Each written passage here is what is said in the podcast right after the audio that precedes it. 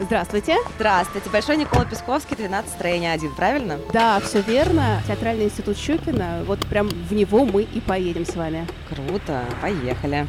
Так интересно, а вы в театральном преподаете, учитесь? Я туда еду на курсы краткие, mm. связанные с моим хобби. И меня там должны научить хорошо говорить. То есть не глотать гласные, не глотать концы слов и вообще звучать своим собственным голосом, а не чужим. Вчера было первое занятие. Представляете, я поняла, что язык — это мышца, mm-hmm. губы состоят из мышц тоже. И в то время как все прогрессивное человечество качает попу и пресс, то люди, которые занимаются звучанием своей речи, в общем, которые хоть как-то говорят с другими людьми, они должны качать язык и губы, а не попу и пресс. Так интересно. Можете поделиться, а для чего вы учитесь в устной речи? У меня хобби, связанное с речью. У меня есть подкаст. Да вы что? Знаете, что такое подкаст? Конечно, знаю. Да? Я очень часто в последнее время вожу пассажиров-подкастеров. А про что ваш подкаст, как называется? Мой подкаст про научно-популярные книги, которые объясняют нашу повседневную свою жизнь. Он называется «Жертва научпопа». Mm, здорово. И я там э, рассматриваю всякие практические проблемы. Книги, которые я подбираю, так или иначе их объясняют. Какая проблема вот в последнее время, например, вас интересовала, интересует? Меня больше интересуют какие-то штуки, связанные с такой неопределенностью бытия, скажем так. Причем какой-то странный, неустойчивый, турбулентный мир и как в нем ориентироваться. Вот такие штуки меня больше всего волнуют. Понимаю. Я думаю, что работа таксиста, она напрямую связана с неопределенностью. Вы садитесь утром в машину, неизвестно кого повезете, неизвестно куда, и даже могу предположить, что неизвестно, за какие деньги вы это сделаете. И, в общем, все неизвестно. Тоже верно. Как справляетесь с этим? Не знаю, я справляюсь с неопределенностью. я хорошо высыпаться стараюсь. Слежу за привычками. От приложения такое есть, называется Habit. И я слежу за тем, чтобы у меня было не меньше семи с половиной часов сна. Если меньше, то я себя объективно плохо чувствую. Еще спортом стараюсь заниматься, потому что он как бы возвращает свое тело. Мне очень нравится. Я в футбол играю, вот, йогу делаю. Не всегда всегда, но вот стараюсь тоже.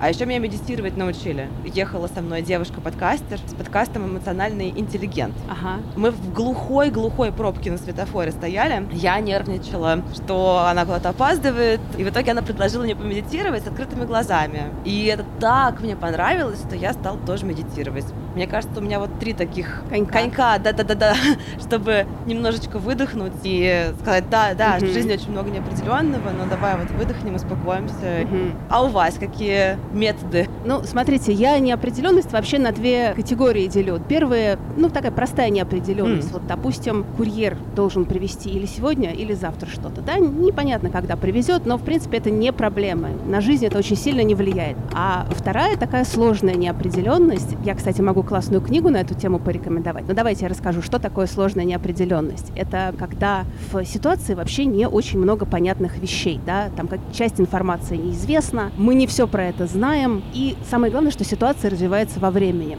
На примере работы таксистки. Вот садится к вам пассажирка и говорит, ну, мне неважно, куда-нибудь, в парк. А потом вы трогаетесь, она у вас в такси начинает рожать.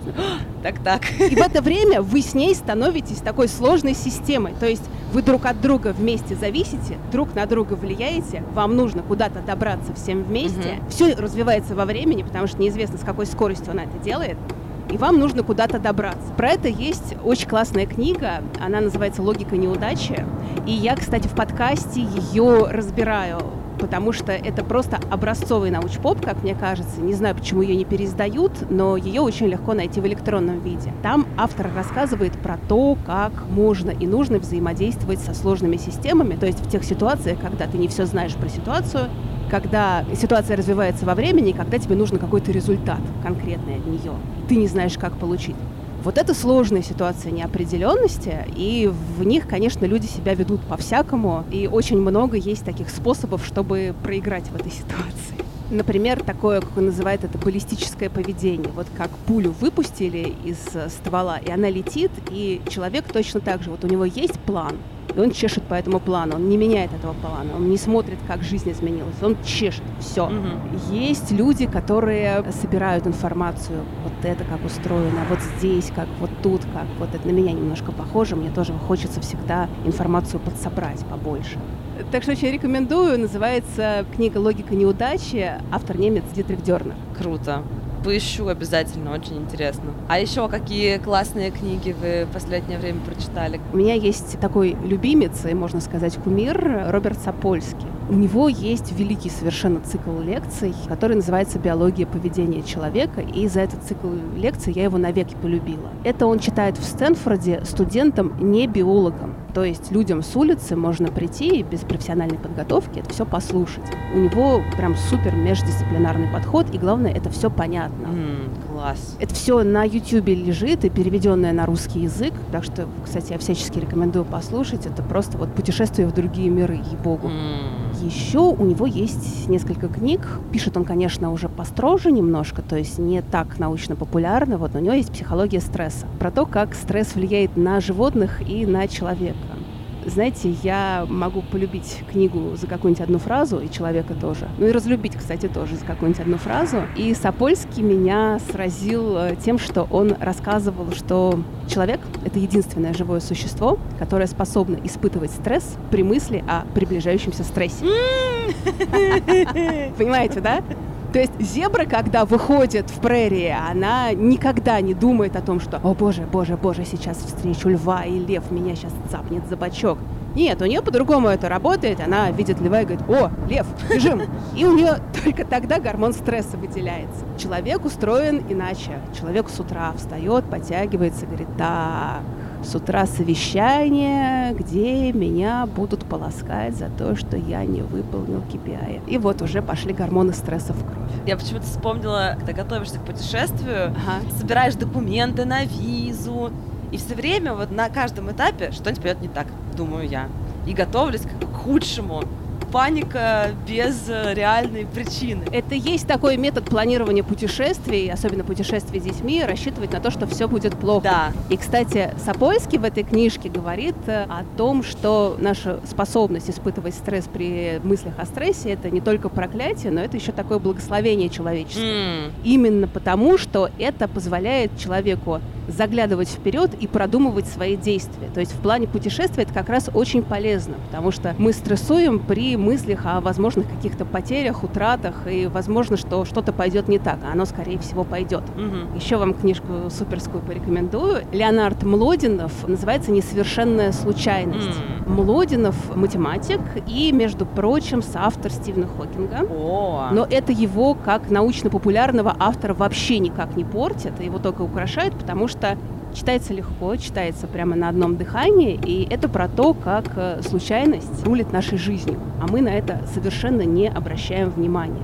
То есть он там в очень такой ненавязчивой манере и чуть-чуть рассказывает про теорию вероятностей, так слегка про мат-статистику, про то, про все он рассказывает. Самое главное, что он показывает, как мы не обращаем внимания на то, что случайность создает там и рушит империи, очень влияет на нашу судьбу, и вообще мы слишком много значения придаем рациональности рациональности своих действий, а в реальности все не так.